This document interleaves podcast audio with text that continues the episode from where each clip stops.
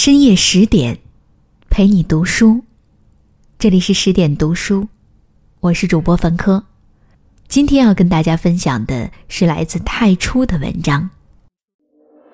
如果花朵也有选秀，有一种花，非得等众芳都打过好几回了，它才姗姗来迟。开的迟也就罢了，偏偏还有风神雪神的打光加持。琉璃世界里，一株傲然挺立的红梅，亮得你睁不开眼睛，像一场美的风暴。薛宝琴，就是这一株晚开的梅。整部《红楼梦》里，该好的好了，该吵的吵了，他才要理理红妆，款款出场。偏一出场，就是来夺魁的。一出场就得到了金主的垂青。贾母赏了一件拂叶裘，逼着王夫人认了干女儿，一跃成为大观园之宝的妹妹，皇帝的亲戚。大家都眼红，牡丹姐姐宝钗第一个发问：“我就不信，我哪儿不如你？”宝琴也只是淡淡的微笑，倒是有一首红梅的诗替她回了句。群芳莫相度，腰姿原不同。你们看到的只是宝琴如今的风光，却不知她背后的寂寞。我们赏了雪地里那耀眼的红梅，哪里记得它们未开时的清冷呢？高调争艳，填补不被看见的寂寞。满城桃李各嫣然。寂寞倾城在空谷。红梅还未盛开时，是在充满希望的苦修。待到隆冬，百花衰尽之时，它的生命力才喷薄而出，美得你咬牙切齿，又艳得你不得不爱。宝琴出场，曹导给的第一个镜头是踏雪寻梅。粉妆银器的世界里。一个明艳的女孩披着金翠辉煌的拂叶裘，旁边站着大红星毡的宝二爷，背景是一个丫鬟抱着一瓶红梅。如此袅娜，让风流的宝二爷也成了陪衬，哄得老太太也心甘情愿地承认宝玉不如人。宝琴赛诗，吟出的第一句是：“绮绣龙金雕，光夺窗前镜。”他的志向是唐明堂，要将万千风光揽在身的，所以贾母的房间他睡得来，宝玉没有的拂叶裘他穿得来，他不推不让，也不和你谦虚，他要将这过去未听过的赞叹都收来，他要弥补那不被看到的遗憾。明艳好梅，偏偏只能盛开于隆冬。热情美女。偏偏从小漂泊在野。薛姨妈向众人介绍宝琴。她的父亲是好乐的，她从小跟着父亲走遍四山五岳，这个省住一年，那个市旷半年，天下十亭已走了五六亭。乍听之下真是艳羡众人，只是薛姨妈还留了一句，她说：“可惜，那孩子是个福薄的。”一个女孩子，从小跟着经商的父亲四处漂泊，母亲又有残疾，游历四海的另一面是居无定所的动荡，随时准备走人的不安。父亲忙于做生意，母亲卧病在床，势必不能给她过多的关照，更不可能像薛姨妈那样教自己的女儿做手工。没人陪她烧烤，没人陪她吟诗。没人同他深夜聊天，当然也不会有人给他雨夜的探望。所以他看到史湘云烤鹿肉吃，一开始是震惊的。等到湘云招手喊他过来加入，他又吃的比谁都香。卢学广争联集锦诗，好不容易逢着一个集体活动，这可把他激动坏了，以一对三直接迎战大观园诗才最盛的三剑客。丝毫不介意是否会抢了主人的光芒。暖香屋里大伙儿掷灯谜，众人苦苦思索时，他偏要走过来说：“我从小就走遍大江南北，早就捡了十个古迹做成灯谜诗，你们猜猜呗。”是不是挺扎心的？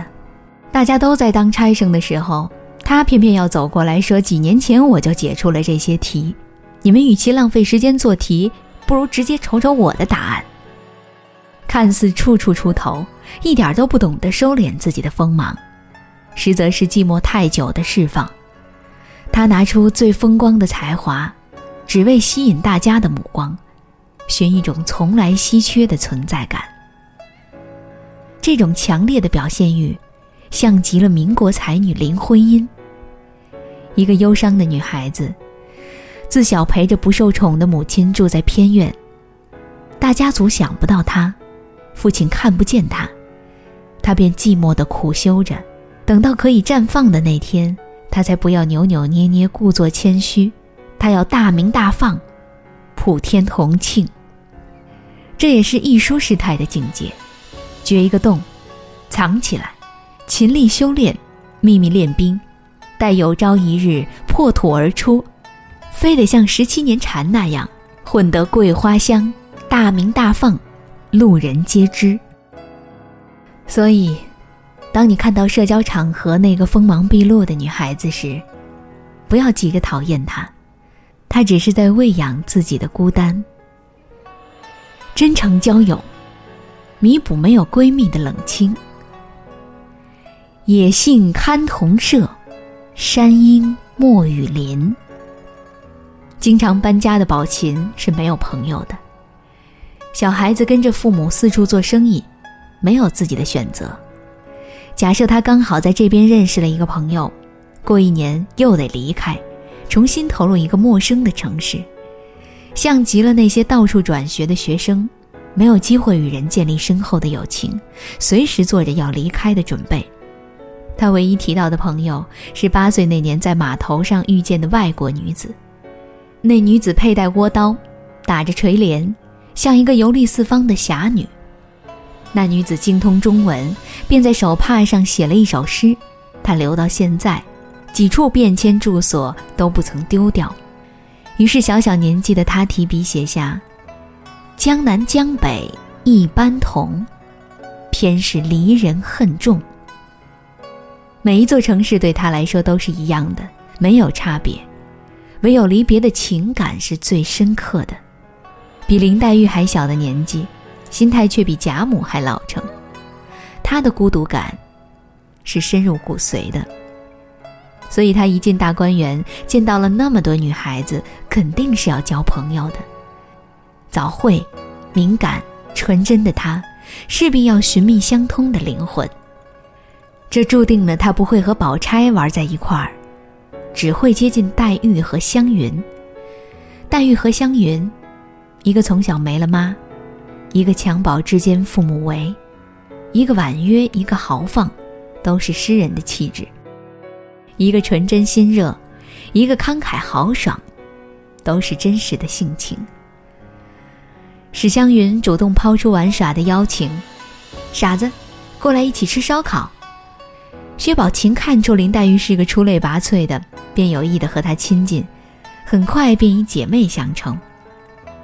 友情得来不易，他比谁都珍惜。宝玉送了他两盘植物，他立马送给了林黛玉。若是贾母找不到他，铁定就在林姑娘的房里窝着呢。喜欢展现自己的人分两种：一是目中无人，与人竞争，只为了打压别人，凸显自己；一是为了融入别人，倾尽所学，只为了让他们喜欢自己。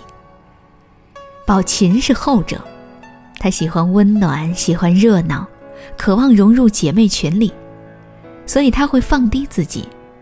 她的张扬，更多的是一种示好。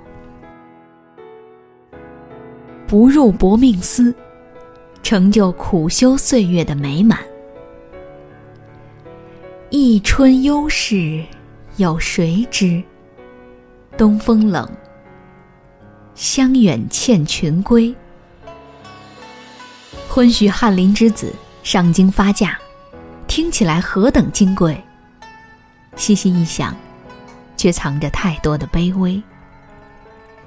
隆冬腊月，一个江南女子随兄北上，到达大观园时，衣裳单薄，一件可以御寒的大袄都没有。贾母的拂叶球也是因为这个加持的。女子待嫁，为何不在闺阁等待迎娶，要主动寻往夫家呢？宝琴入京的背景，母亲卧病，父亲病逝，官号削籍，只剩一个普通商人的身份而已。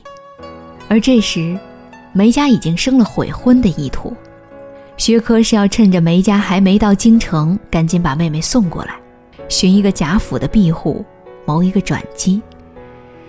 宝琴凭借着过人的天资，确实也没让家人失望。她一开始的身份好像只是个局外人，许了婚，不会涉及到与宝玉的关系，成不了黛玉的情敌。很多人会将她作为大观园的旁观者，但事实上，大观园对她的意义是足以扭转人生的重大。贾母赐球，添了她单薄的行头。王夫人认女儿，添了她元妃之妹的名号，偏偏这些贵重的加持，她都担得起。就如同那件金碧辉煌的拂叶裘，她刚刚好合身。用湘云的话来说，这件衣裳也就只配她穿，别人穿了实在不配。美哉宝琴，红梅绽放，好似一夜之事。却哪里少得了那些寂寞清修的年岁？倘若宝琴是个空有皮囊、不学无术的富二代，阅人无数的贾母又岂能看上他？惜字如金的曹公这样评价宝琴：年轻心热，本性聪敏，自幼读书识字，脂砚斋追评在后。此书凡云知书识字者，便是上等才女。他的才气是可以同黛玉和湘云比肩的，他的大气得体又与宝钗同出一脉，停机德与永续才，他何尝不是兼美？好就好在，他有他的谦虚。得以配位，宝琴用自己的修行赢得了这一场加冕。红梅喜温暖气候，却耐得了贫寒，对土壤要求不严，是长寿的树种。宝琴最后是不入薄命司的，拔剑如她，不入金陵十二钗，是因为她嫁的良人得了一个好闺婿。昔时贾母见宝琴力学可人，吩咐惜春将这一场景入画，呈给元妃，美言了一番。元妃出面帮衬着，这才让梅翰林家心服口服地迎娶宝琴。积善之家必有余庆。《红楼梦》中时常被提及的报恩行为是凤姐之于姥姥，姥姥之于巧姐，但在这里贾母出手相助宝琴，何尝不是一场美善之宴？整个家族衰退，繁华落尽，落了片白茫茫大雪，真干净。好在还有一个红梅丽雪的宝琴，证明着那场最美的岁月，并延续了幸福。好在还有一个人是幸福的，而他的这份幸福，是金粉世家的最后一个善举。而那些有宝琴之志的女孩，一定要耐得住寂寞，在苦寒中清修时，不忘喂养自己的德行。有朝一日得遇贵人时，你要配得上，担得起。毕竟拂叶球不是人人可以穿的，但只要你做足了准备，你就值得。更多美文，请继续关注十点读书，也欢迎把我们推荐给你的朋友和家人，一起在阅读里成为更好的自己。